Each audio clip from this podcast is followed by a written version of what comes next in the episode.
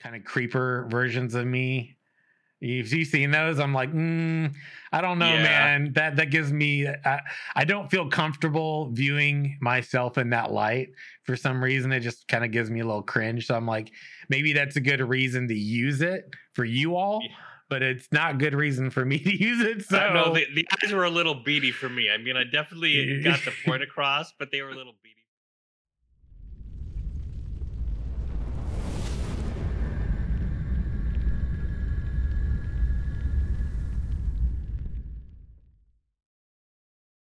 Hello, everyone, and welcome to Ashes Pathfinders, your dedicated and trusted Ashes of Creation podcast. Join us as we share in the journey that reignites the embers and rekindles the flames in the hearts of those long left to cinder. I'm your host, Phoenix, also known as Samorg. I'm joined today by our returning Pathfinders. Let's welcome back your Ashen Herald, Daedalus. Hello, everyone. Also welcome back everyone's favorite cult, Eboo, who likes to make weird... uh stuffed or whatever characters of me and that they have sitting in the back of their uh office. Yep. Armored cell. Where is Mini Sim? I'm I'm I'm wondering no, where Mini no. Sim's at. Yeah, he's, he's he's always back here. He's with the um with the dragon. Oh, the, oh I oh, see. Dragon. He's got a place of prominence in the in the oh, cult leader gosh. shrine. Excellent. The, I, I the uh, Scarab Outer Dragon. I I'm Sorry, I mentioned it. I, I don't know what else to say, but hey, before before we dig in today, everybody, uh, got to give a shout out to the home of this podcast over at Ashes H Q dot com, the community curated website for Ashes of Creation. Also, shout out to all the Imperial Flames who are the supporters here on Twitch and YouTube. Thank you so much for keeping this community's flames bolstering greater week after week. Also, a special shout out to my Kofi supporters over on uh, Kofi dot com forward slash some more. Uh, shout out to Okru and and Zod, who are all getting special shout outs today for supporting over there more directly. Uh, friends, this is going to be our last podcast episode for the year. I'd say we do one next week, but I'm afraid that's actually Christmas Day. Um, and I'm taking off for a week. So Sim's M I A from like the twenty-fifth through what, the thirty-first, but we're planning in a January first, twenty twenty-three show following up with the dev discussion that's gonna we're not dev discussion but developer live stream that will be happening uh, this upcoming Friday. So I'm gonna go ahead and throw that up so people can go ahead and absorb that. It's gonna be this coming Friday, December twenty-third at eleven a.m. Pacific, right? So there you go. It's up on screen. Tuck it away. We'll be doing our Ashes post show as always uh, over there. But um, yeah, so I'd like to see all uh, for the viewing party and the post show. It'll be the last post show for the year too. Um, but yeah, if you want to leave this show, the Ashes Pathfinders podcast, some love, go check out our iTunes. It's pinned over at Ashes Pathfinder on Twitter. Right there at the top. Check it out. Leave us a comment, five stars. We will read the comment here live. And um, yeah, we got a big show today. I don't know how long it'll actually go. Um, we're going to be talking a little bit more than I expected we'd be talking about this particular thing. What's that, Sim? Guess you'll have to wait. Gentlemen, why don't we play a little catch up? How's everybody been doing since last week? Um, well, it's for me, just um, honestly, just been trying to gear up for the holidays and, and all that, um, playing a little bit of God of War um, offline. And yeah, I think mostly that's just it. Just, that's all I've had time for, really. But uh, other than that, um, just uh, looking forward to a trip home for the holidays. Nice, nice. What about yeah, you, I'm, I've, I'm just currently just get, finishing up the preparations for Christmas, and I, I did a bad thing by not sleeping and yesterday, but I, I did a raid and then, or well, me and the group did the raid and then I couldn't sleep. I went up to bed, couldn't sleep, so I got back up again and I did a second raid and didn't sleep that night. So went to work the next morning and just like, I was dead. I was dead at work. I, I could, I was not functioning at all. Holy shit. Hashtag Rust life, huh? Yeah. No life. Yeah. yeah. I don't know. I think it's more like Murtaugh life because I think I'll... I've like I had the same situation like maybe like a couple months ago where I was just up and I was like, man, I'm too old for this shit. Yeah. yeah. Can't do those anymore and survive the next day at work in any shape or form.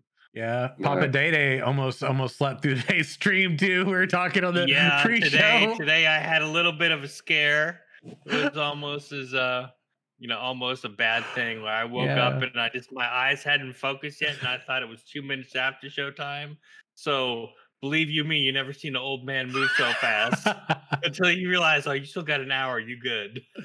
You're like, oh God. I mean, you know, it's funny when that happens, man. Those moments when you like wake up and you're like thinking it's like a certain day or time that it actually is, and you're like freaking out because you're gonna be late for something, and turns out you're actually completely fine after all. Yeah. Yeah. So I can totally see Sim doing like a just a, a quick like uh group uh, Discord call and then what? canceling it and then making you think you missed it when you wake up, like on April Fool's or something. I, I can totally see that happening. Yeah, yeah, I'm sure. I'm sure. Um, no, probably not. No. no, I feel like I just need to automatically say no to anything you all bring up from now on, because if I don't, I feel like well, I'm. You like. It's your opportunity to get us back for all the like razzing we do throughout the year. Come on, you gotta, you yeah. gotta have those moments, because I'm still wa- I'm still waiting for the slap bet to kind of happen, right? It's like I don't know when or where, but something's gonna happen. It will. Or Sim's gonna do something, because we've had a few already. Right? So I would at least expect it though. Like I do something kind of like I'm working on something for Faisal right now. Um, I don't know if you all saw this. Uh, some of our awesome community members uh, basically chose to. Let me grab this real quick, and I'll I'll show it to everybody. I feel like, I feel like, I feel like the people, the community wants to see this. If I can find it really quick while we're all talking, um, I want to see it. I haven't seen it yet. Yeah, I just gotta find it. It's a uh, little little bit of a of a Faisal. Where's that? Oh my gosh, dude. Um, it's definitely too far back. I'll look for it while we're I'll look for it while we're yeah. all while we're all doing our things uh, here. It's somewhere in here, and once I find it, I will ensure that I share it with everybody on the live stream. But it's basically Faisal um, being a little naughty. Um, I just need to get some words to throw up there to make it to make it really sell, to make it really resonate um, with people in the community. And if I don't find it, I swear. I guess I'll be looking for it another time. Feels bad, man. It's fine. You know, epic. Is it, is it the new uh, Faisal plushie on your, oh on your merch store? No, but that's a we really good a, idea, actually. Get yeah. the Faisal murder bunny plushie. That's that uh, should murder happen. Bunny plushie. That would be great. See, I, we need to work on an I want to play Sim plushie too.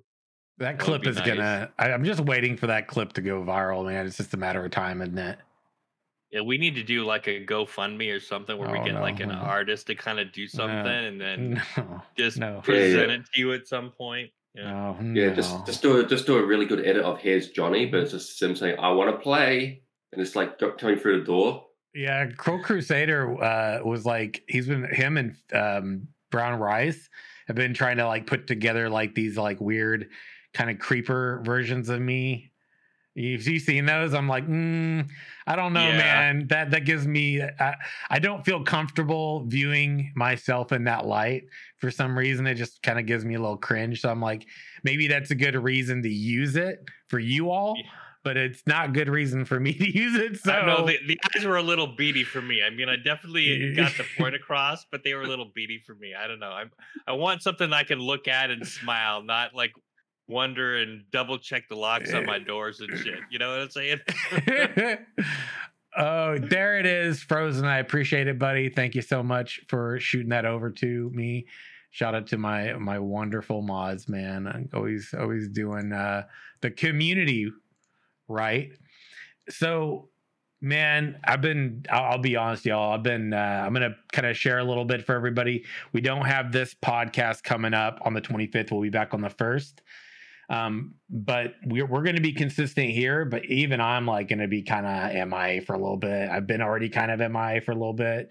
I've been like deep in writing the, the first manuscript. So I got to get through it, get it done, uh, for my book. So that's going to be, that's been going full steam, um, along with a few other things. So yeah, it's going to be a, man, twenty twenty-three is looking like it's going to be kicking off with a lot this year. There's like games that we've all been talking about. Ashes Alpha Two is probably going to be happening. Um, yeah, there's a lot going on in there. Yeah, but once you with the book writing too, if, once you're in the role, man, you can't you can't I, stop it. Like you gotta, you gotta keep going. Always, yeah, look at the back. Yeah, because that's kind of where I'm at. Like right now, I'm like I just I I've got momentum and I just gotta keep going yeah, with that, it. Yeah, I can't I can't stop because I spent like the whole year just organizing everything, like everything. So it's all there. I've just got to do. I just got to tell the story right now. And I got started on the prologue and I started doing all that and I was like ah. You know, it's like I, I've, I've been taking time away from other things because I need that. I need to sit down and be doing that regularly. Um, and I already feel kind of. Did you take like a notebook around with you, but just in case you have like spontaneous ideas or? So I, yeah, so I do. I don't have it right here with me, but but I actually don't use that. I use three by five cards when random ideas yeah. happen. But that's that's completely separate from. Like where I'm at now, where I'm at now, yeah. like the story is all completely organized. Like it's, it's yeah. there. I've just got to write it, like finish writing it. Um, like there's no surprises on what am I going to do, where, when, and none of that. That's done. It's been done yeah. for, for many months now. Um, so I'm at, but, but in between, like I would say probably in between this and the next one, uh, that I do that at three by five cards, like keep them on hand. Yeah. Um, and then I've got an internal wiki where I just basically dump everything. Yeah. And then I've got boards where I organize things as I'm going through and doing like organization on like, you know, orders or people, civilization, magic, creatures, mythology, whatever it is. Because that's that's the thing with creativity, right? Mm-hmm. It's not it's not planned. It's always spontaneous. Yeah. You know where I got some of my best ideas though? Um was when I started, or I, I'd say not not necessarily best ideas, but I started really tying all the bigger structures together was whenever I, I would work out in the day, like, or when I work out, I do not so much when I did weights or like calisthenics or any of that stuff, like sit-ups, push-ups, none of that. But when I got on that bike and I did my cardio for like, it's about six miles. So it's like, you know, I'd be on there anywhere from like twenty-five to thirty, forty minutes, depending on how many miles I did. But in that, I, I, I'm on autopilot, right? And I got music going, but then like my creative mind just like starts. That's exactly right. You know, so as soon as you got, as soon as you got your, you're doing something physical that's uh, yep. autonomous, then yep. your mind starts flowing, whether yep. it be in the shower, yep. whether it be going for a run, jog. Yeah. Like when you're doing something uh, autonomous, that's when your brain starts cycling. Yeah, and I, I, the moment I get off that bike, it was like I go straight over and just like write all that stuff down. I'd fill out like two or three, three by fives. Like some of the cool stuff I've come up with um, has actually been uh, elaborated on via that. Like in this year, there were like some really cool things I came up with, and it was all because I'd be sitting there on the bike, just. You know, it's right there in my mind the whole time, but I get into that autonomous moment. And then these things that I've kind of had in the back burner in my brain that I've been contemplative about, all of a sudden I start tying them all together. And it's just like, oh my God, I, I keep thinking about it. And then when I get off, I'm just like, boom, write it all down. Um, so that's like some of the best stuff has actually been tied together in this past like year or two. Because before that, it was just like, just a massive collection of ideas. So. You better be careful. You'll end up doing a triathlon soon. Oh, you you and your triathlon slash forty-eight hour stream nonsense. You got your twenty-four hour and that's it. Yeah, I did. That's it. The forty-eight hour is a dream on for you at this point, you know, and I say that with all love, love in the world. Not in for Alpha two? You're no, telling me you wouldn't do no. it for Alpha two? No, because I'm going to be too old and crusty by the time that happens. I'm already there. It doesn't matter how much I work out. Like, you're, you're borderline... borderline does is Sim gonna like die on stream or something, and we don't need that. Sleep right like that. See just you all keep saying that you guys keep saying that and we're not even talking Ashes right now. It's a great opportunity for me to get us back on track. Well, I just gonna say no. one thing. See, no. Dark overlords never die, they do persist. So what? Yeah. So dark overlords never die. Look, they just persist. They always come back. You guys There's keep saying something. You keep saying things. You know what I mean? You keep saying stuff. Changing the lighting it's, doesn't change the truth. Not, it doesn't. I was gonna say, huh? What so do you mean? The lighting doesn't I mean, change the truth. Wait, hold on. What? What? What? What? Please, thank you. Let there be light. You, you all are just, you're nonsense, man. It's all this is nonsense, okay? Okay, let's dig into it. The most recent set of cosmetics have got my attention right now. And I'm not usually really, oh my God, I'm not usually really big about it, but um, we're we're going to talk about it. Now, before I talk about it, I just want to share something quite important, okay? And in sharing this image with you all, I have a request. And it's, it's a very simple request. And it's uh, it's one of those help me help you, help me help you situations, okay? And um, this is your moment to shine. Caption this is what is what your, this is your your task, your mission if you choose to accept it. Caption this, all right? Refinement, caption this, send it to me, okay? So that I can send this to Faisal to let him know that we're thinking about him, all right? Oh, that, that just made my day. All right, all right, that's my request, everybody. Thank you. Can I just, uh, with that, can we just uh, change something? Can we, can we change yeah, the sure. uh, the person on the right to be a okay. tree and the person on the left to be a desert? That's good. Put sand over the the, the yeah. left face and like uh I don't know, like a Groot over the right or something or whatever. Yeah. It's fine. Yeah, let's just click on that and put it away now. So I, yes, I already have an idea for one of those one of those individuals there. Slide into my D Ms. I got the other one. Please, I it's uh it would be greatly appreciated, right? But let's go to what we were actually going to be talking about, and that's going to be these cosmetics here, okay? This one is going to get a little more of a read from me today because I, the the namesake of today's show, the Winter Dragon, okay? Because as I read through this, it gave me some seriously interesting ideas or just had me pondering some different ideas related to world bosses, big-ass dragons in the game, et cetera. So we're going to like talk about this because there's specific lore that has been getting more and more enriched as time has gone on related to these cosmetics.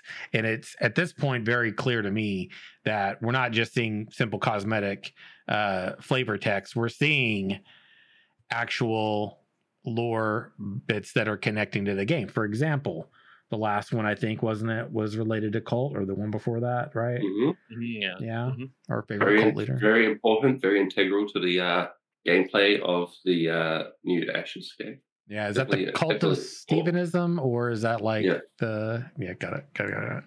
Yeah. Um, this set is called Winter's Nevermore, right? Uh, and I mean, obviously, you can pick it up if you'd like or whatever. It's uh what it went, it's already up now. It goes till January eleventh. Okay.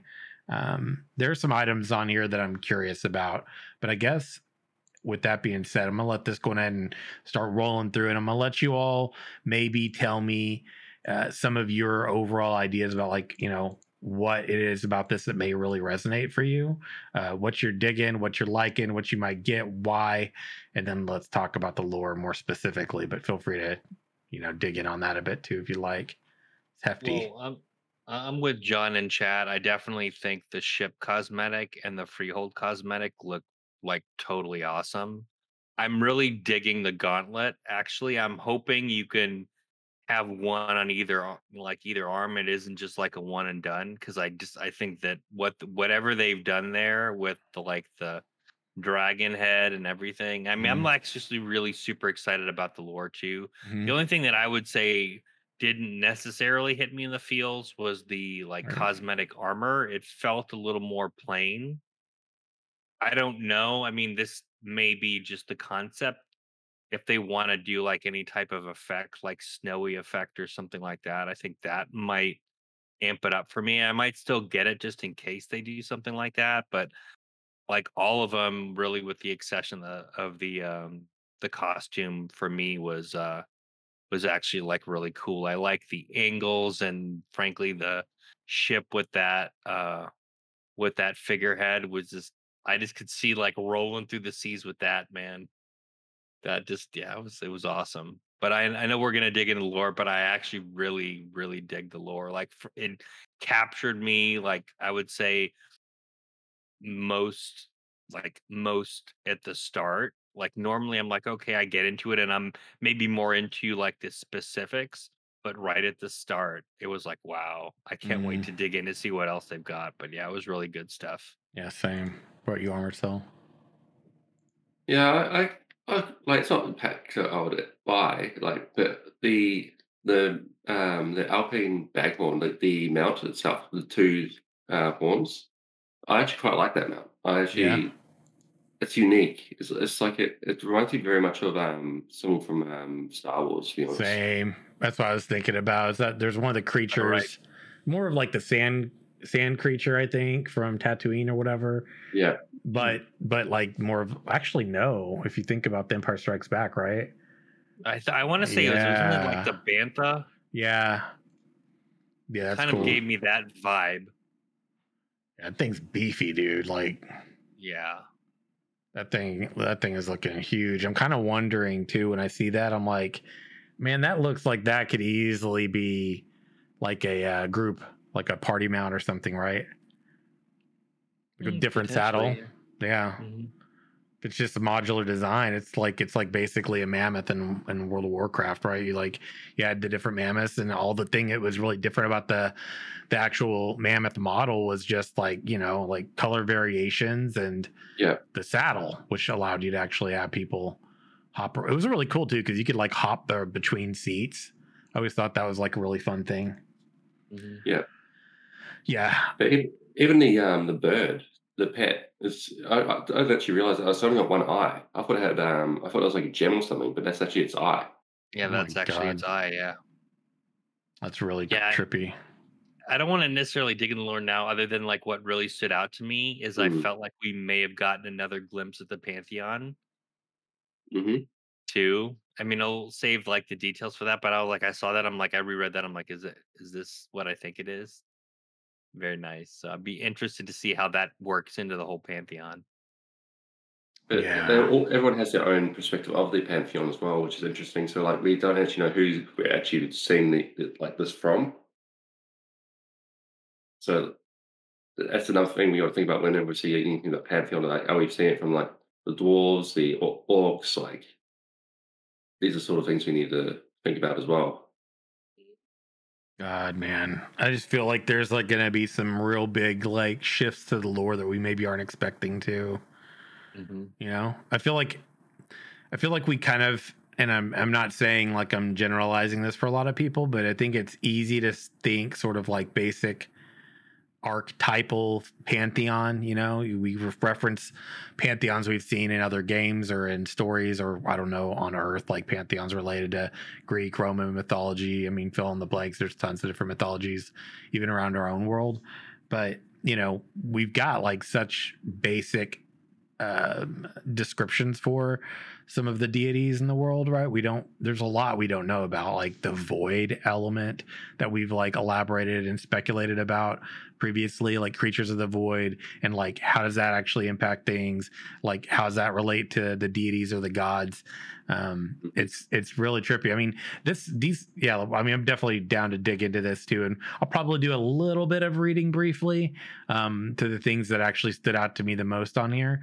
Um, but we'll we'll talk about it. But um, generally speaking, I I thought that the Uh, the corsage, the ice art corsage, which is basically the skin for like the the gauntlets or whatever, looked really cool.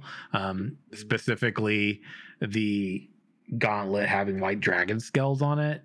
Um, that that was really cool. I don't know that I get it, um, but the the baghorn, the Alpine baghorn, which is the creature on the screen, and yeah. the spire, actually the the ship too. I gotta say the ship. That ship is probably one of the most unique ships I've seen come from them. Um, granted, uh, we don't know what that's going to look like rendered. We're just going off of this very basic, uh, yeah.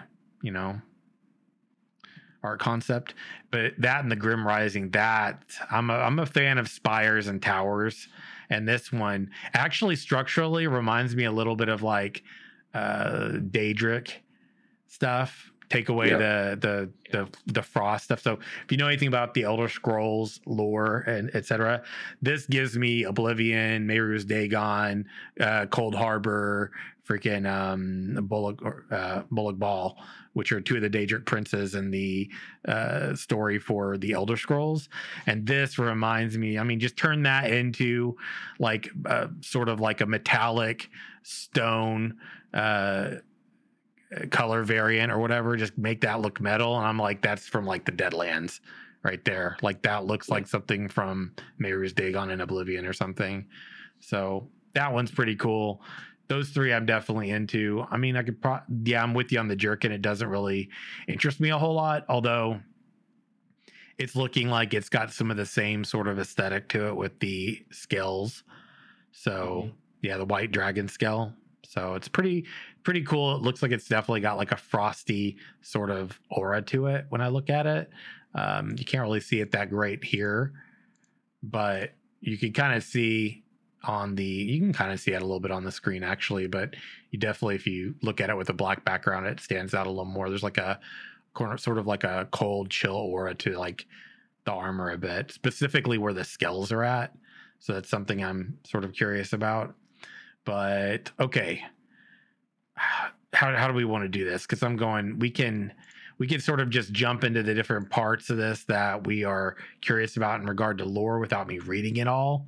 Um, that might be the better way to go about it. I'm going to link it to everyone in chat here. I'd be very curious to see what those of you who are here live think about this. And if you're watching this later, um, whether it's on YouTube or you're listening to it, I encourage you to check out the descriptions for yourself over on their news post uh, announcement for the current cosmetic set uh, for December to January twenty twenty-two to twenty twenty-three. Uh, but I'll let you guys jump in in no particular, you know, order here.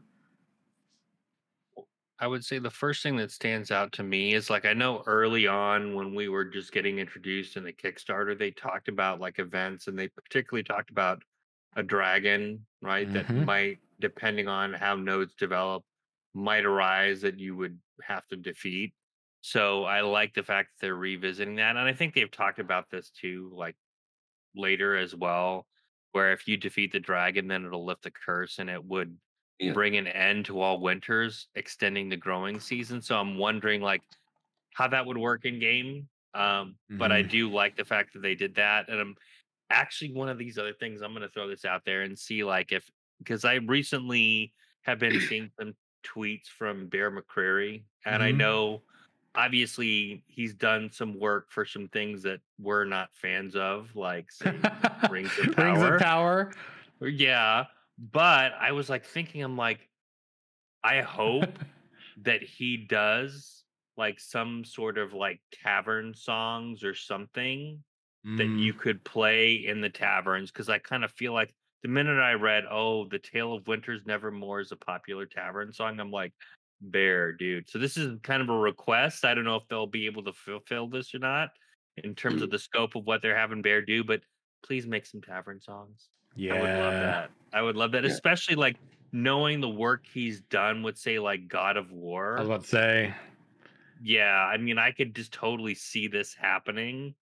Um, so yeah, anyway, but for me, I, I would say the the first part of this where they talked about that um, and the curse and Iceheart Dragon, and then you started talking about um, the different, like, I would say gods, specifically like the, you know, Phrygia, the Iceheart Dragon. So we know the name of the dragon, and we know that there's a celestial dragon god, which I was like, oh my. I mean, I just reread mm. that, and, and the nerd meter just went from zero to, you know what? So it was, uh, it was really cool um, to see that you'll have like a blessing on this. And again, I see something in the concept where it looks like it's almost got this like frost effect, which I've seen in other games like the Blizzard game, but, um, but I would love to see something subtle with the armor and with the gauntlet potentially. And then, uh I know the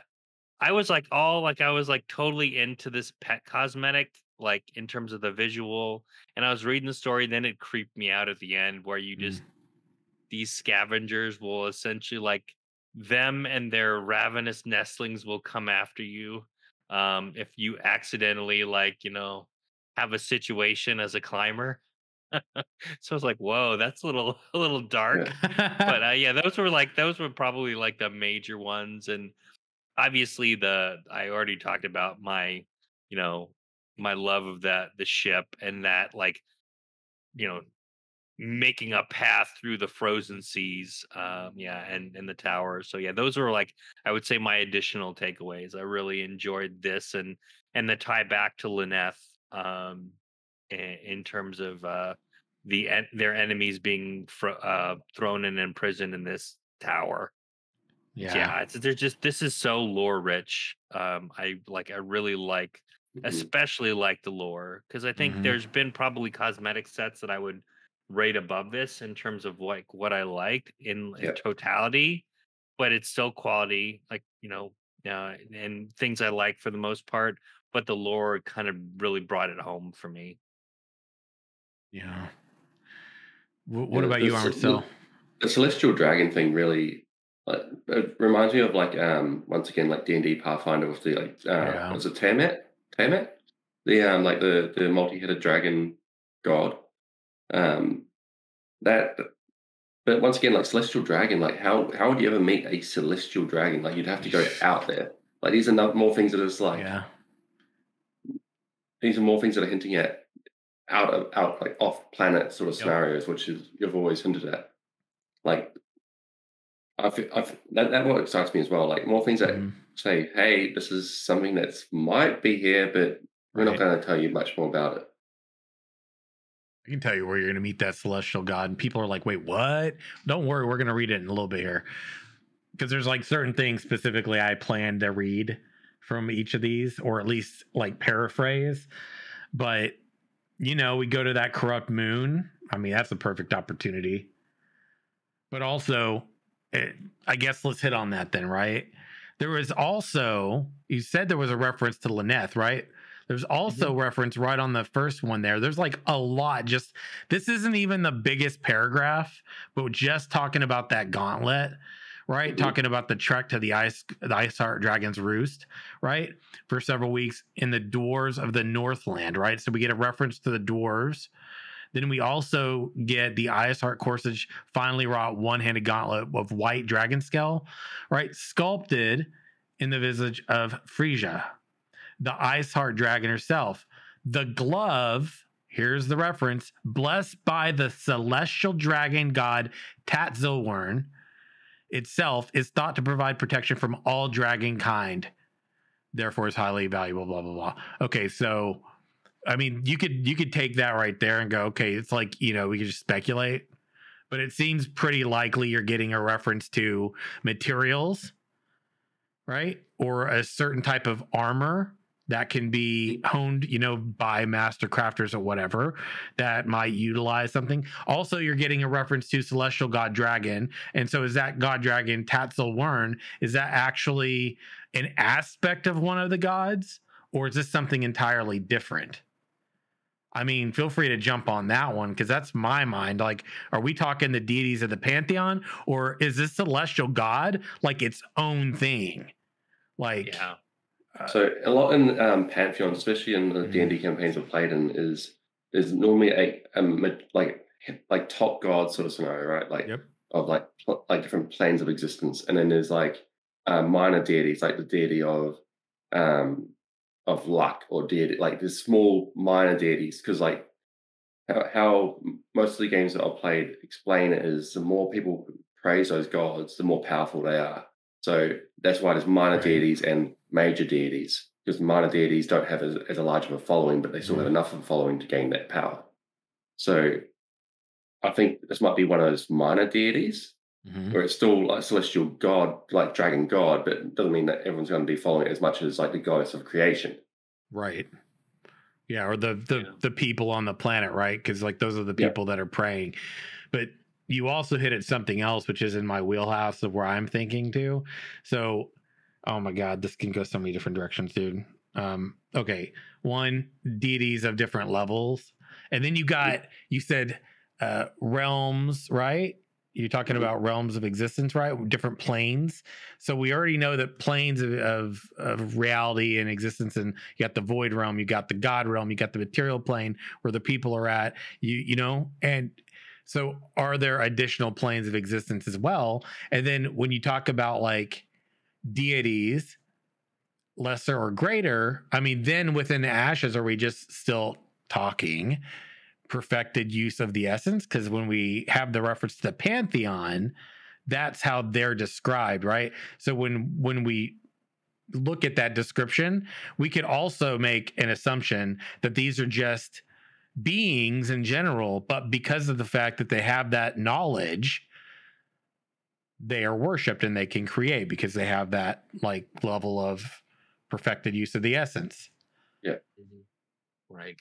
Makes you wonder too, like, are is there or are there creatures that exist that are maybe deities like Armored Cell's talking about? Maybe they're not a part of the pantheon, but maybe they exist in a different way in reg- yeah. relation to the essence. So it's yeah, it's something to think about. And you know, for those of you that are watching, listening, wherever you're seeing this, listening to it at, please feel free to chime in on this one, because this is this has got like a lot of potential to speculate on. Um, we could talk about the the aviator, the pin feather aviator. That's the bird that we talked about. Um, overall, there wasn't a lot on this one specifically that stood out for me, but there was a particular piece that I did wonder about, because there was a lot about like, oh, birds of prey in the frozen areas and glaciers and this and that and how they look and one eye. Okay, that's cool. But circling above potential prey, not really different. I mean, vultures are like that, but prey like demonic vultures. So that that reference to demonic vultures was what Uh, caught my eye, because that I immediately started thinking about some of those same ways that they were referencing the cult set, talking about those creatures of of the void. So this one right here isn't, we don't have anything directly to like correlate this to, but to make that reference of demonic vultures, I mean, there's that reference again in like a three month period to things demonic, but we don't know exactly what that means yet. So I'm just hoping we get to a point here in the next, I don't know, don't want them to divulge lore, but it'd be good to tie that to like, what do we can, what, what's considered demonic? You know what I mean? Because mm. we haven't had a reference to what, you know, how that, how that's oriented exactly. We know about undeath, right? We know about undeath. We know a couple of variations of undeath. We know the Tower of Karfan undeath and King Atrax undeath. You're like, same but different. And both originate from who? Fucking ancients. Always. But keeping that in mind, like, yeah, demonic. We we know that the others and the ancients, we know what the ancients are. We know how they use the essence. We know about the void. Demonic hasn't gotten a specific reference on where that originates from yet, so yeah, I'm curious about it. Do we think that's the others or the ancients, or we think that could be potentially, potentially something different? Yeah, I mean, it, it'd be interesting to see their strategy on how they reveal like the deity. I mean, I expect before launch or pretty close to launch, we're gonna know the majors. I hope we find these more minor gods through discovery. Like we have some yeah. we've already potentially have, right? We're yeah. thinking like, I was thinking too, could be, you know, god or demigod with the, uh, you know, Tatzel worm. Um, but be interesting to see like, as things progress with various nodes, um, if it's possible um, for us to discover like new lore about a particular god, and like them being revealed in the world is like through whatever node development, or you know, somebody like doing the wrong thing and opening, you know, the Pandora's box of Vera, or one of many, like being able to see those reveals that way, because it did it it was pretty interesting how they like worked this in, and we got a, a glimpse at like another, whether it's major or minor, um another god in the pantheon. So Yeah. Be interesting to see how they how they handle that in terms of reveals of the lore. Mm-hmm. But it's starting to really shape up to be fairly complex when it comes to like the various like religious, I guess, potential religious followings you could have within the game. So like, you know, there's a, there's a few cr- creatures that, that bring to mind that could be seen as a deity or even like a guardian, like for example, the giant treant. Yeah, like the, the guardian of the forest sort of scenario. Yep. Same. So uh, I'd like to see like these sort of like these sort of guardians or minor deities not just be found on the world, but more appear in front of you if they mm. if you're starting to encroach encroach, encroach upon their like their domain. For example, the tree, and if you start cutting down too many of its trees, too many of its brethren, yeah. it's going to start getting upset or start sending some of its followers after you. And if you still still keep going, then you'll appear somewhere like or raise up, and it's like the world boss sort of scenario.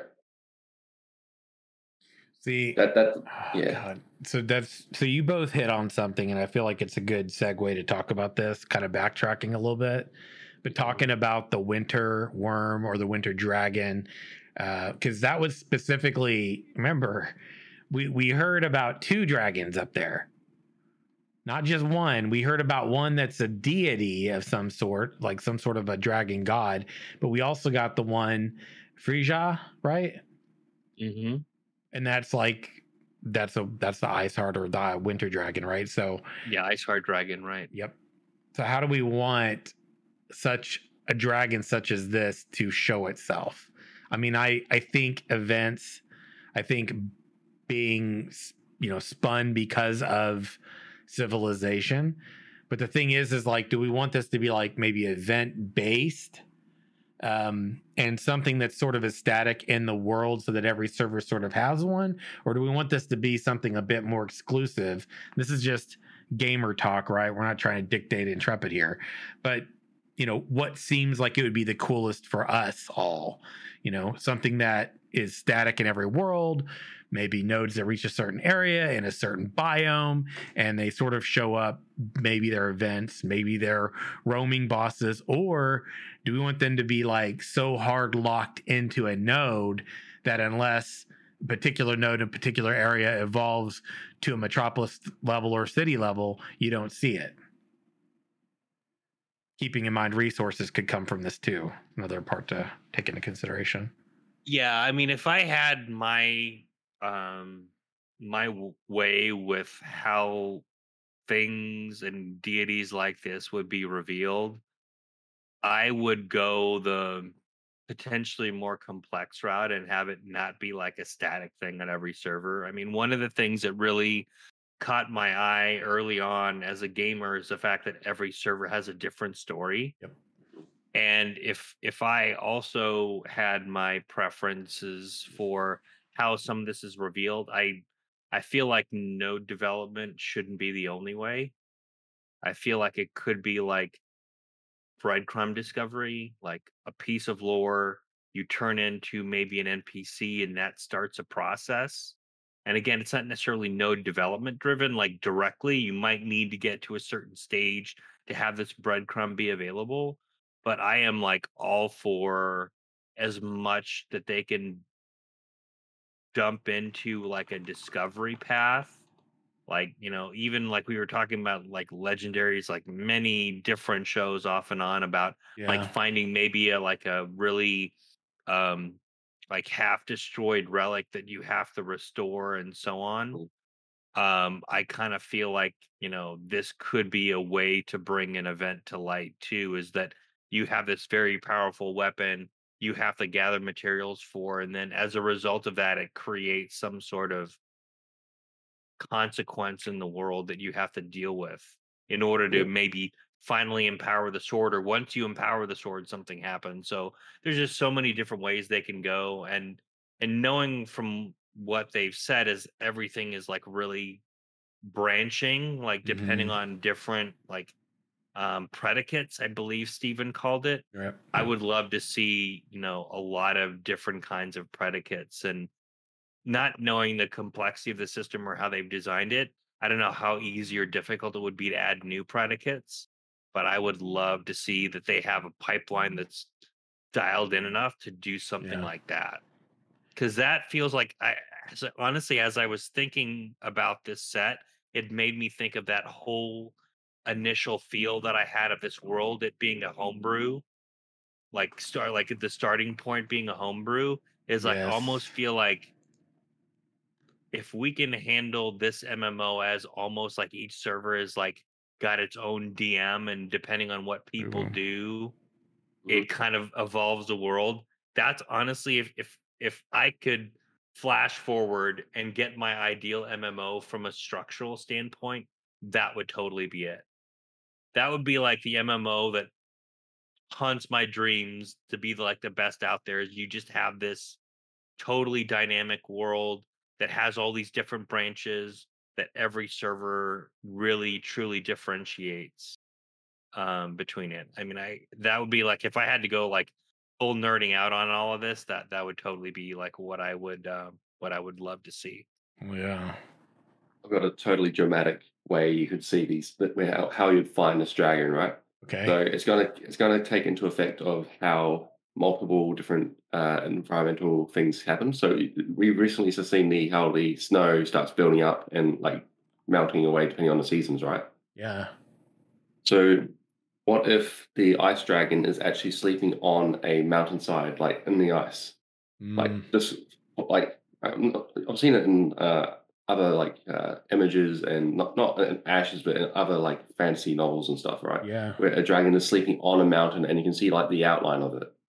Let's say it's it's uh, the the mountain itself is still covered in ice, still completely frozen, so you yeah. can't see the dragon. But as the season slowly goes to the end of summer, it starts melting away, and when it starts getting to the peak of summer, it's melted to the point where you can now start seeing the outline. It's starting to wake up, and then as soon as it's about winter's about to happen, then it starts picking up. So you can still see the dragon there, but you can't interact with it until a certain event or time happens. That's cool. Because like the snow starts melting and it starts like, awakening the, the dragon itself, right? I love that. Yeah. So, but like, I also agree with uh, Daedalus how I'm hoping that the dragon isn't just locked away because of a node. If certain events happen, that you can make a make it spawn rarely, not as frequently as if it was a tier five node right next to it, but you can still get it on a, I don't know, a a bi-monthly basis or something. So it still spawns, but it's not as frequent as if it was a, a level five mm-hmm. node right next to it. Yeah. So it's not locked away completely by the, the so that's that's why you can still get the resources, but it makes it highly more valuable, right? Because like the level five node might be like nearly impenetrable with the defenses and stuff, and you're locked away from that one part of the uh, lore or equipment on that server for who knows how long. It could be like six months, could be a year. Because unless enough people band together to get rid of that level five node, mm-hmm. so I'm hoping I'm hoping like Daedalus is right where th- these certain endgame events aren't completely locked away, but also not uh, so readily available that there's no point uh, destroying the level five node to progress. Mm. Yeah, like maybe, maybe, maybe multiple conditions. Yeah, yeah, I like that. I like the idea of like a the D M sort of like, because I mean that, you know, when you talk about planning for the future, I mean that's something I definitely. I mean, Unreal Engine five has got so many tools. It's evolving. Mm-hmm. It is like such a beautiful place for video game development, and as a result of that, if they plan. You know, if they plan their systems, which are, they've been a very, very much adhering to a modular approach.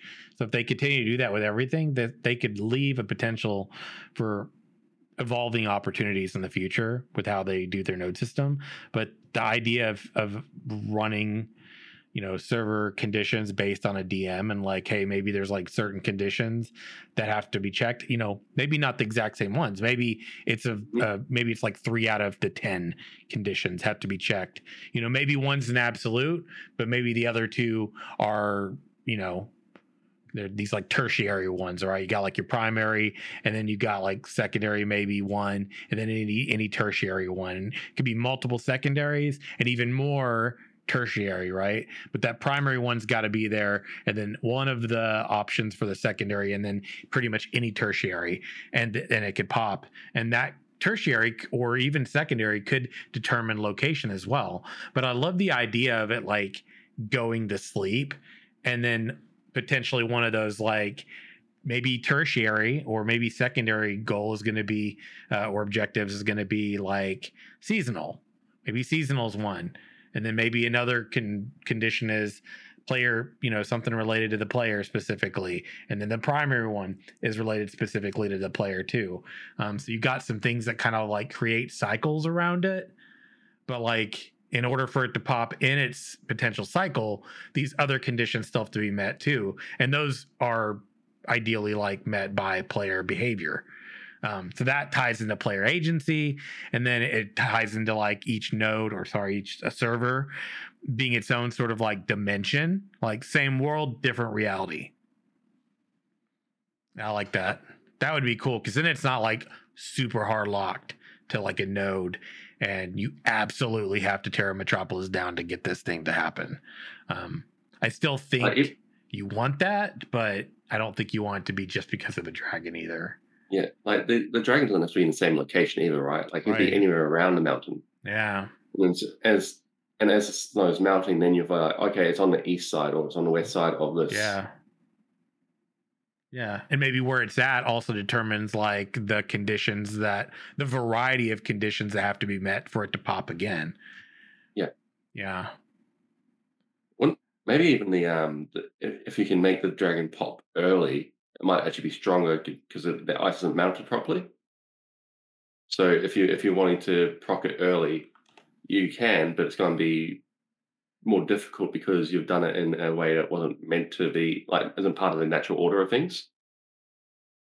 Ooh, I'm going to read this one from Skylark, who, by the way, Skylark is one of our homies on Ashes H Q. When you go to Ashes H Q and you like those developer outlines that we got up there, those bullet point uh, developer outlines you like, that's coming from Skylark, who does the work for us. So I can put it together and throw it up on the on the website for us. So shout out to him. But hey, he said, it would be interesting if the specific tertiary or secondary things that opened it up also determine what quests are associated with it. that is the dragon is furious with a city and you need to kill it, or if it wakes up trying to get more followers and so it's a bit more friendly. So like it might have, maybe its temperament's different based on things. That's actually really cool too. Yeah, because that's another thing, right? A dragon could be upset because its its habitat is melting away and it's going yeah. to try and refresh that or like bring it back. Yeah. So that could, yeah, that, that like mobs that are normally aggressive could be passive during times when they're not meant to be around. Mm. That, that I, I like that. I do too. I like the idea of being having uh, aggressive mob passive during certain events or time periods. Yeah, like maybe it's just flying around and you can't attack it because you haven't really like pissed it off. It's not like angry, right? Maybe it's just flying around the sky. It's like a happy dragon right now, right? Like it's cool. It's it's happy with, it's not really bothered by anything you're doing. But you know, if you go and you're like built, you know, doing something to disturb it. And I yeah. think one condition that's really great is we already know that like, you know, one thing nodes are going to probably do to sabotage other nodes is go and try to like deforest it so that there's yeah. no trees at certain levels that can be, you know, gathered. Or, you know, we know that you can, per the team with they, how they talked about gathering, if you take all the resources in an area, it, resources are scarce. It's difficult to like gather anything. But I think if we take that idea and apply that to like, let's say a dragon frozen on the ice peaks and it's on the right side, but now you've gone and you, you know, farmed too much, I don't know, uh, ice or whatever from having to go after ore and rock or whatever. And now you've chipped away at too much of it and you've taken too much. So now the dragon's like, yo, I'm trying to sleep here. You've like literally, even mi- yeah. yeah. Even if you're mining the, um, the, the mountain and it causes an avalanche. Oh yeah, and that's it, really sh- it takes a shaving off the off the um, top of the mountain. Oh yeah, that's really good. It's like, yo, you just literally interrupted my slumber, and I always sleep yeah. for however long, and now you yeah. interrupted that. Or there's some type of zealot cult that wants to control the dragon or some sort of relic, right? That might allow them to control the dragon and attack the node. Yeah. So you could do something like that as well. Mm-hmm. I mean, and I think one of the things that Armored Shell said, I didn't want to kind of jump in and interrupt your flow, yeah. guys, but something you said really made me think about, like, the key thing for any of these events is pacing.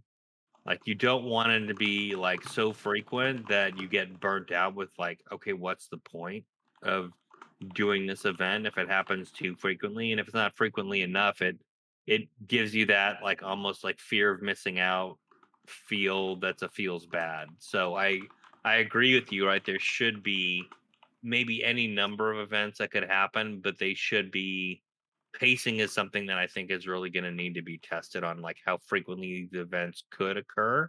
Yes. So that it's not like to the point of burnout, but it's also not like people are like twiddling their thumbs for months trying to like figure out like what we can actually do in terms of content. And right. it just gets so repetitive. And I, I yep. really liked what Skylark said about having predicates to determine types of quests. So it's not always the same event each time necessarily, or at least from a user experience standpoint, it's not the same event each time. That also would be a way where you could minimize burnout too, in addition to the pacing.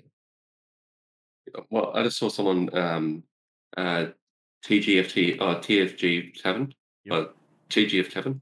Um, mm-hmm. So he says, "Do you think the dragons will have hordes? So if what if what if they um, it's like a more like a population control thing. If you don't deal with the dragon, it's going to nest." It's yeah, going to get more, like more wyverns. It's going to nest again, exactly. and then eventually it's just going to come down, and it's going to be el- everlasting winter. Oh yeah, dude, that's like corruption. That's like the idea, like corruption spreading, right? Yeah. Except you have a dragon of a certain aspect or element or something, like fire or frost, for example.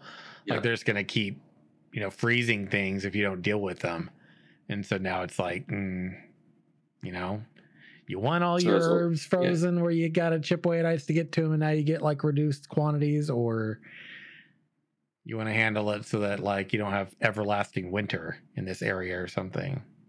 Like you might not deal with, deal with it. You might not deal with the dragon this month, right? But if you if you if, if you don't, you'll have a dragon and a uh, adolescent, and then if you don't deal with it again, you've now got two dragons and an adolescent, or maybe two adolescents, and they'll just like yeah slowly start building up and ramping. Dude, see, this is what this is another important discussion, I think, to like take into account when we think about seasonal changes and how frequently they're going to be.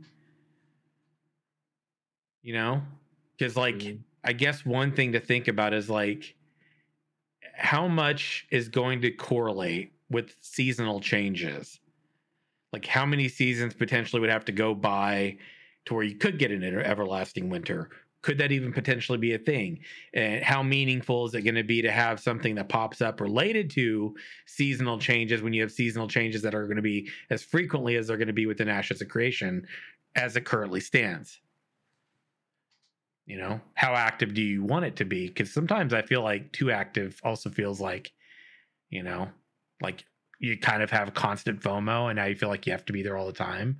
And then that can also get exhausting and draining for some people. And they maybe feel like, well, I'm not on enough to play, so I'm missing out on too much. So there's like that balance. Yeah. So yeah, there's... and even the other the other way around. Like, I mean, New World did this to a T, and it was frigging terrible. But the amount of like siege events that oh, yeah. occurred, like literally daily, yeah, on a server. Right. And I think on paper, that sounds fantastic, right? Oh, there's always stuff to do. But in reality, you're like, damn, I can't do this this often. Yeah. There's got to be some way to break this up, so I'm not always defending, attacking, attacking defending, yeah. attacking, right? I've got to have like some, I, I need some, da- like, I guess me personally as a player, like some other people might be like, this is awesome. I love having to do stuff like this.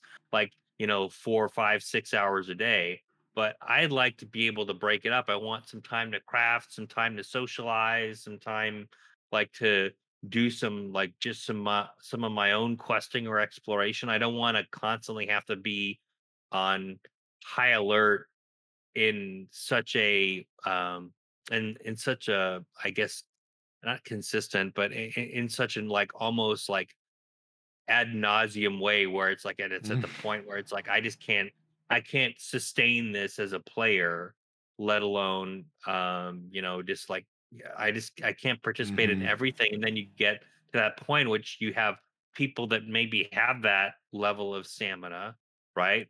Or that level of, they want to like, uh, you know, no life it. And then yeah. you, as you said, right, you have that progression gap, right? And I'm not necessarily like advocating for everyone gets a trophy here, right? But I still feel like there's got to be some balance where you can balance that, you know, I guess achievement piece mm-hmm. by making encounters maybe less frequent and more difficult versus having them be constant, grindy, like experiences, which is what I've seen not only in New World, but in other games as well, right? Um, so that's, I think, where the balance and the pacing comes into play for me, at least. It also yeah. makes it feel unrealistic, right? Because like the whole point of a yeah. raid or siege is you've got an excess amount of materials, and you can go and attack another city to go take theirs. That's the whole point. You're you've got you're building up to an event where if you're constantly raiding and fighting, eventually you're going to run out of food, you're going to run out of potions, you're going to run out of ammunition. Like that, that's like the whole point. Like you're not meant to be able to attack a city day by day by day. Like it, it doesn't.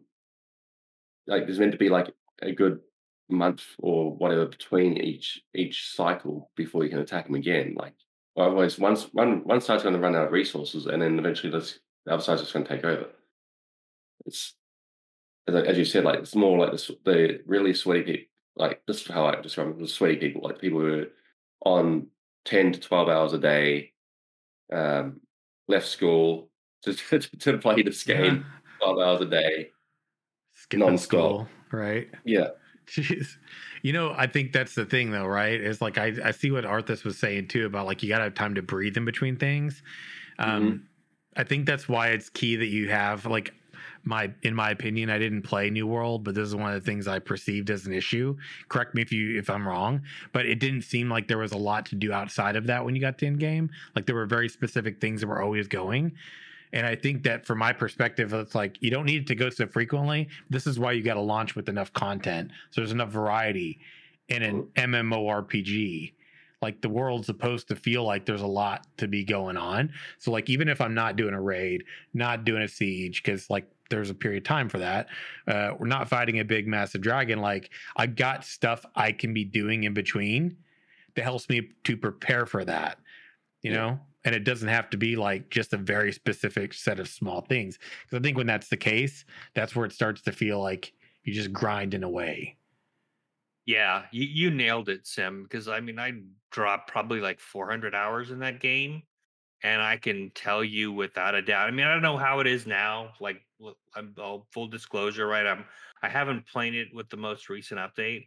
But I know the experience for me, it was great, like those first few times and like kind of getting to the point at which you were like geared to do it, like exploits and like bugs aside, just the gameplay loop was so repetitive.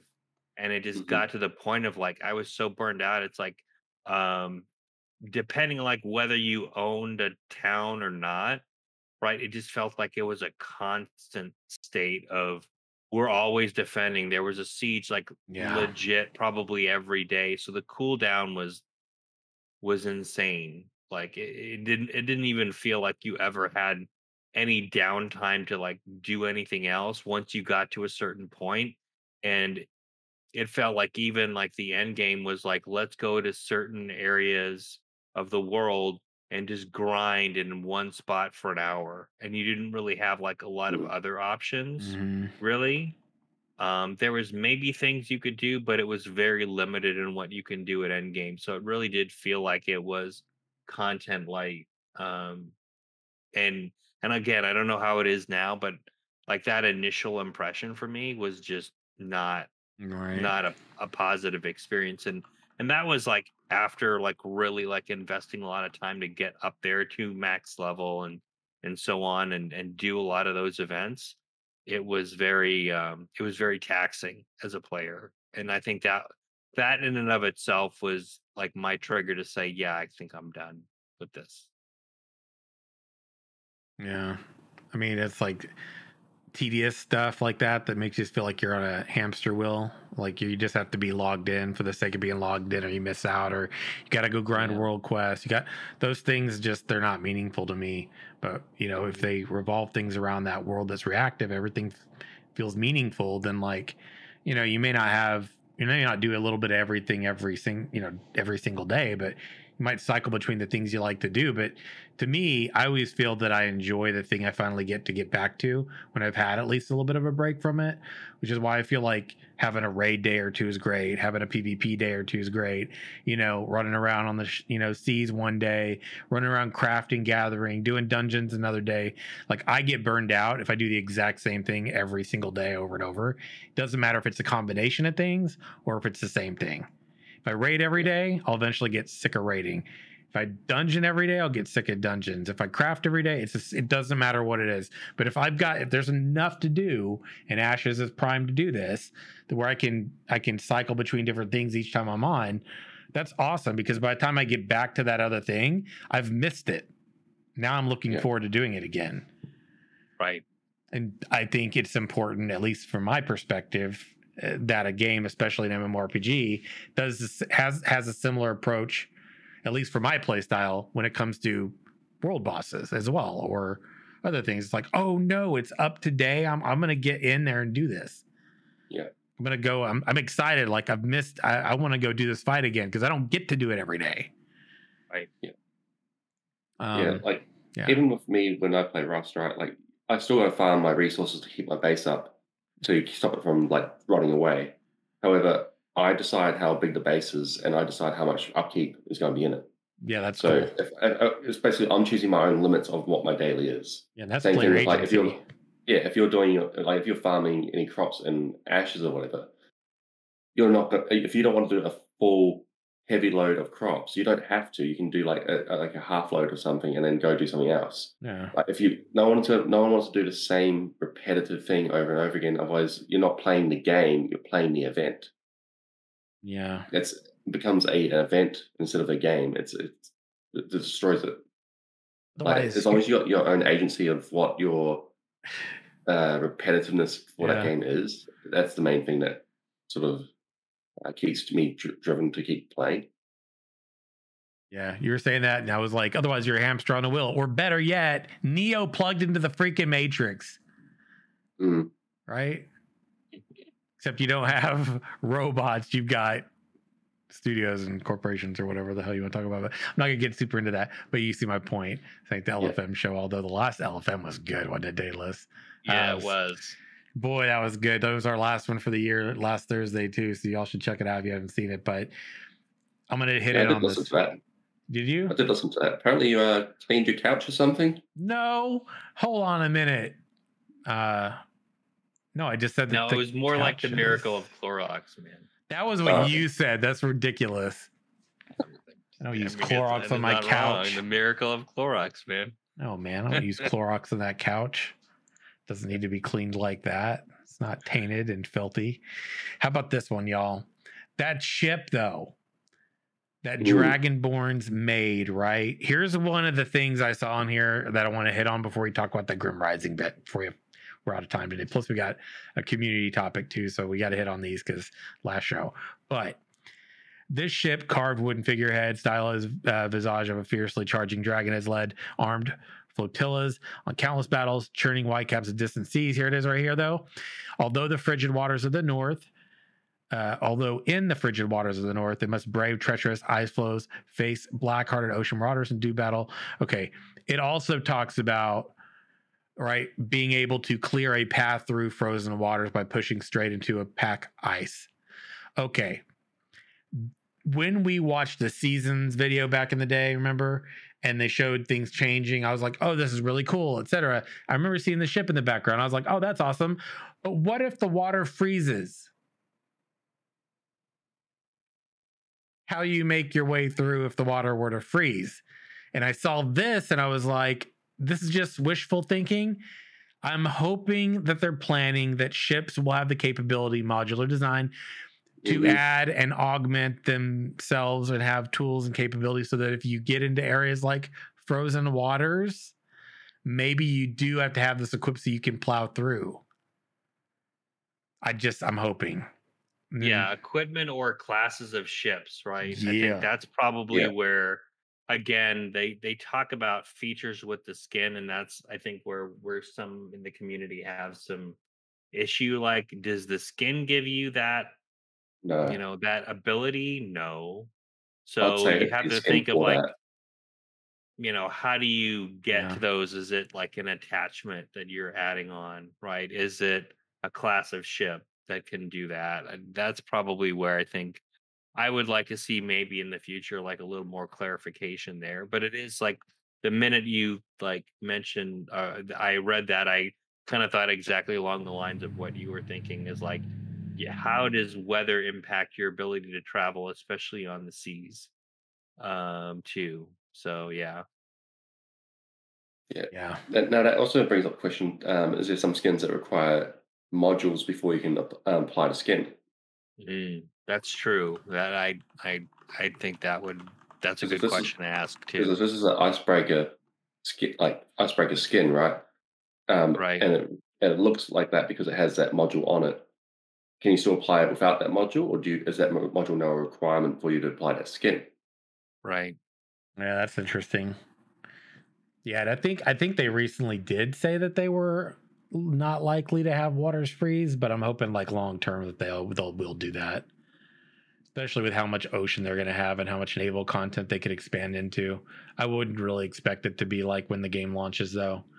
Um, okay, there's always updates. Yeah, always D L Cs. I, I think like updates for naval content, treasure hunting, the Underrealm specifically, and what's going on down there. Um, yeah, I think there's like a lot of you know. components to the game that we're gonna launch with in like you know base level, like caravans as well, um but I think like later evolving those systems to have maybe other things happen. For example, maybe you're traveling with uh caravans, but now we've been a year into the game and the Minotaur faction of the those beast creatures are really pissed off that you've been here for a year, and now they're attacking caravans, and now you got to worry about them, and you know you got to worry about players in certain areas. So I just think stuff like that's cool. I wouldn't expect it in the beginning, but like long term, uh, that could be really fun. Let's talk about this tower. Um, number one, I think it's important that in not only games, but just in fantasy worlds, it, areas that are frozen tend to be ominous. Ashes seems like it's going to have that approach. Uh, Look, Lord of the Rings, like the the world of Tolkien was like that. I mean, you look into our own mythology. I mean, even I'm doing that with my stories, right? The North, the, the cold area. Look at George R. R. Martin stuff, right? The creatures, the White Walkers in the North.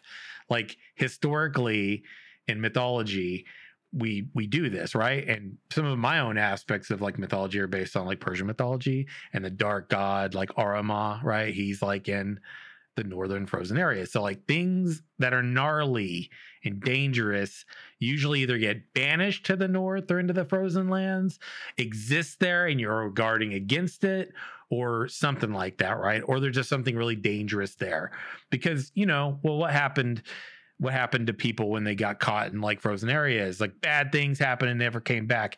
And then we started creating stories about how, you know, dangerous like entities exist there. So fast forward, fantasy fiction, fantasy games. What do you expect? You expect shit to go bad in cold areas, man. Bad things, sometimes bad creatures. And it looks like Ashes of Creation is taking a page from the playbook. Well played, may I say. Good to see. Love it. The cyan tendrils of Garthbane, a frosty lichen native to the northern tundra, cling to the ancient stone bricks of Grim Rising. What was Grim Rising? That's the cosmetic fear field that you can pick up. They talk about the ancient spire. Once contained prisoners of House Lyneth. Oh, there's the tie-in, Daedalus. The fallen rulers of the nascent Aelin Empire. Lyneth's enemies were banished to the frozen Northlands and imprisoned in the nearly inescapable tower. Here we go with another tower. In nearly inescapable. There you go. Some so, captives yeah. died under the lash, and some became sustenance for the Iceheart dragon. What? Okay. why don't we just go there? So it's a damn prison. You're getting lashings. Your sustenance for a dragon. Here's another, here's another bad tower in the game, man. Tower of Karfan, undead and stuff. Freaking Grim Rising. Are we going to get a Grim Rising actual location, but the Grim Rising Freehold cosmetic is just something that's like that to put on your, I mean, why not? Right? You get mini pets to creatures in games you kill sometimes.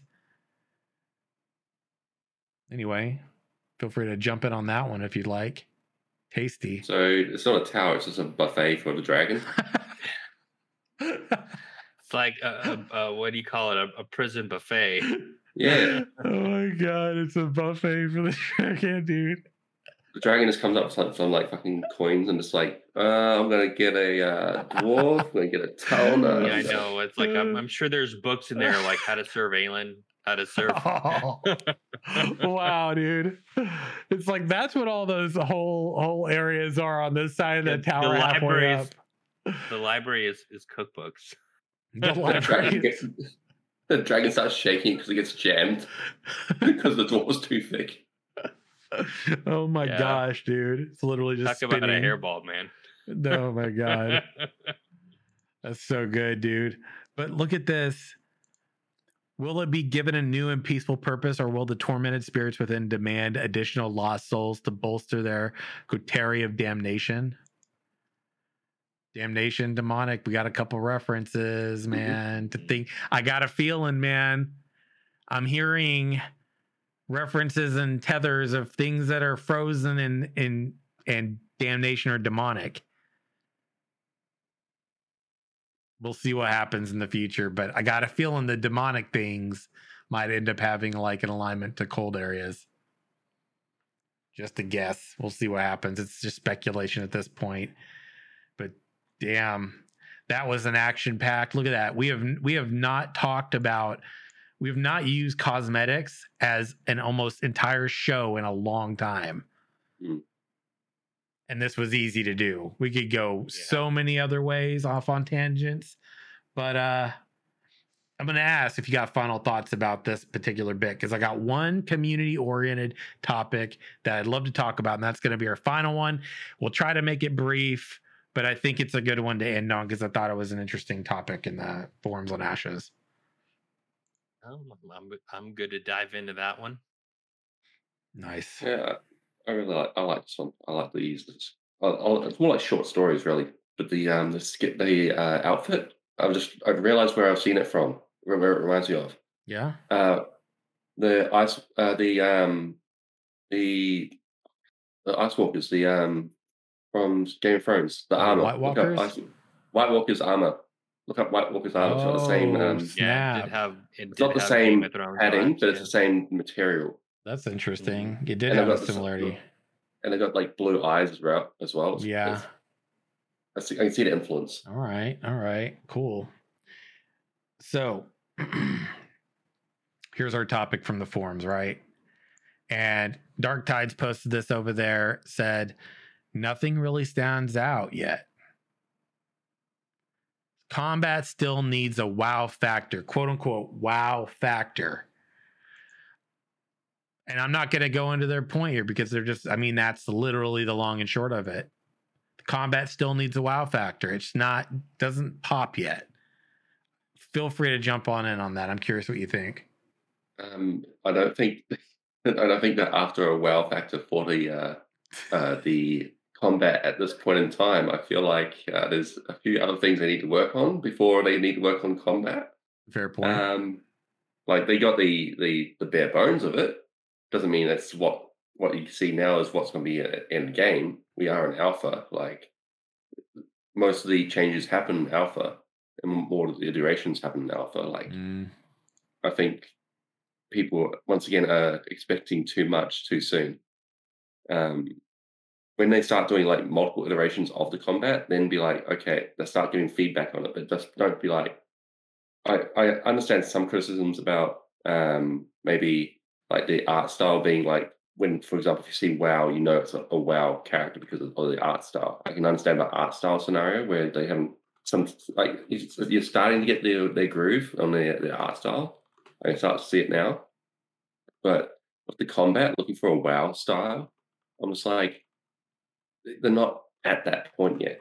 Then like we have we've only just seen um, the Archer gameplay. Like as I said, I think some people just need to calm down on the copium and just, just relax a bit. You know? Yeah. Just just chill a little bit. I feel you, dude. I mean, not much to add there, like in terms of like my takeaway too. I, I guess my opinion is it's good to get the feedback that that's maybe an area to focus on in the future, but I think it is definitely like looking at the timing and the expectations um, is really important. But I mean, I'm actually glad people are like looking, like thinking about that now, so that Intrepid kind of has that feedback early. Because one of the things about their approach to like development, project management, the, the agile is you're showing things and getting feedback, even if that feedback is for like version fifteen and you're on version, you know, zero point five, you're still going to need to know that to maybe plan for that in the future. Um, I would say as a baseline, I was pretty happy with it. Um, But that's, I'm going to temper that with the fact that I'm not in there and actually able to feel like how that, you know, how that feels from a control standpoint. I'll just give you an example. Recently um, on the P S five, there was a demo for the game Forspoken, and visually looks fantastic. But the controls, in my opinion, were very difficult to navigate. Mm. And so I'm kind of maybe applying that same logic here with with Ashes. It looks great. I'd like to see how it feels. I'd like how the pacing, like how it will feel like as you get into more involved encounters, like personally getting more involved in, in the encounters. But I, I wouldn't say that I'm unhappy with the direction they are going, because right now it's only directional. It's not final product. Yeah. I, I don't even add to like what you're saying, like how it Well, it might not. It might look good, but it doesn't feel good, or vice versa. Because I was, I played a game recent uh, a couple of weeks back. It's, you can play it now again. It's uh, called Dark and Darker. So, like the graphics wise, it looks a bit meh. But when you play it, so it's like similar to Tarkov, but more medieval. So you go in there as like a warrior, rogue, archer, and you go in there, collect loot, and try and teleport out. So the graphic design of it like, like doesn't look that great. But when you go in there and play with the the being the rogue or the warrior, it feels very good, very fluid. Like the combat feels great. Like, so just because you see it and it doesn't look good, it might feel good. It, like once you get into the game, then you start to realize what it's like.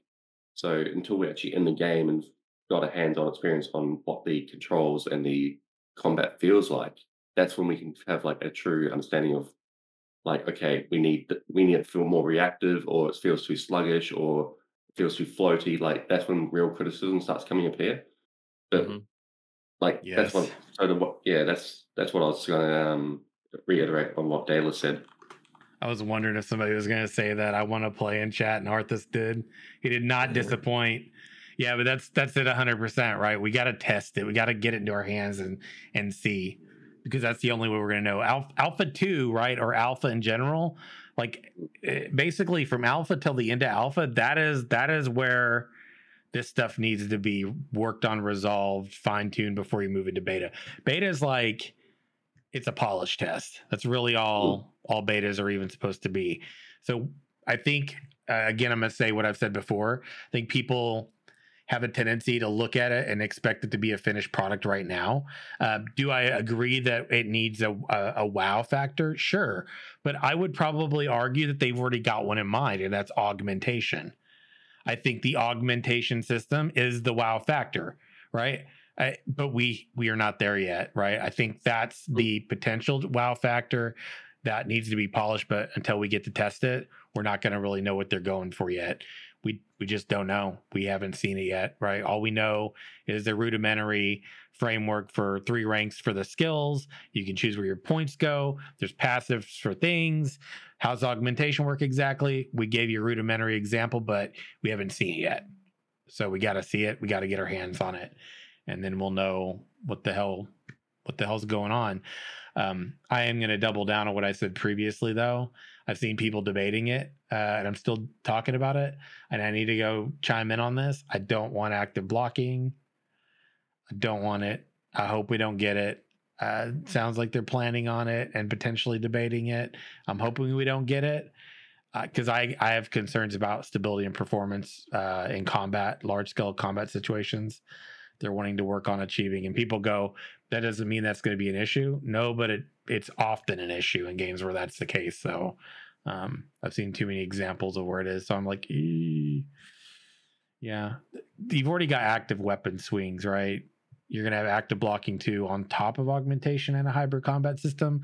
Is it going to be hybrid though if you do that? Because then I'd say it's definitely going to become more action combat. Mm-hmm. You know, so I feel like things are going to switch, and then they're going to have potentially issues on that. That's my that's my perspective, and I need to make sure I go tune in and share that before the holidays are over. But uh, okay, so uh, last but not least, friends, remember. Oh wait, no, that's you, Faisal. We need to make sure that we, um, or that you all, help to provide me with uh, a caption for that. Yeah.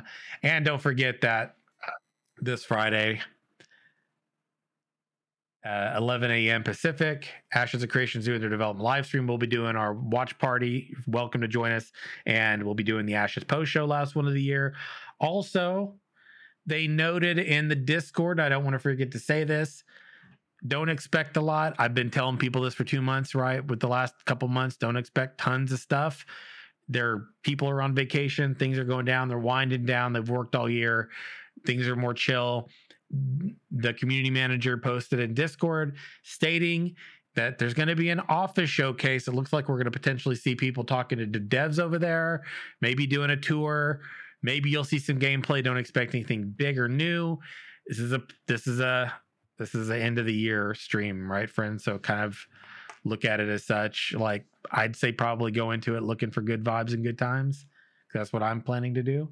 Um, but gentlemen, last last show, final notes for the year, because we'll be back in twenty twenty-three next time on the first. Final thoughts? Well, just maybe one in regards to the wow factor discussion. I think the other piece that they're exploring right now is the idea of um synergy between combat yes uh sorry synergy between classes. Mm-hmm. I think that's another thing, right? That Ooh. Is a layer, and and I tend to agree with you with the active blocking piece, knowing we're also going to not necessarily have an auto attack. It's going to be like input required. I just feel that might get yeah. a little too like busy or cumbersome to deal with, but I guess we'll see in testing. But yeah, that was my only other final thought. So yeah, looking forward to the live stream, see what they've got planned, and maybe they'll give us an idea of what the roadmap is for twenty twenty-three, potentially, hopefully. That yeah. would be the only thing that I would be like, please just give us a little hint at what's what's potentially happening in twenty twenty-three, other than it's going to be a big year for us, which that's what they said last year, and it was, it, it was indeed a big year, but I would like maybe just one level mm-hmm. down on detail would be good. Yeah. I mean, I'm excited for the fact that next time we'll be streaming will be in the year of Alpha Two. We can we can pretty much say that, right? Yeah, I hope. Yeah, it, I, I hope so. There's at least spot testing starting early in the year would be nice. Yeah, I mean, I'll tell you, I'm still where I'm at before. I think second quarter, somewhere flexibly, potentially into second quarter, yeah. leading into summer, I think is probably where we're going to have Alpha Two. I'd expect some, um, you know.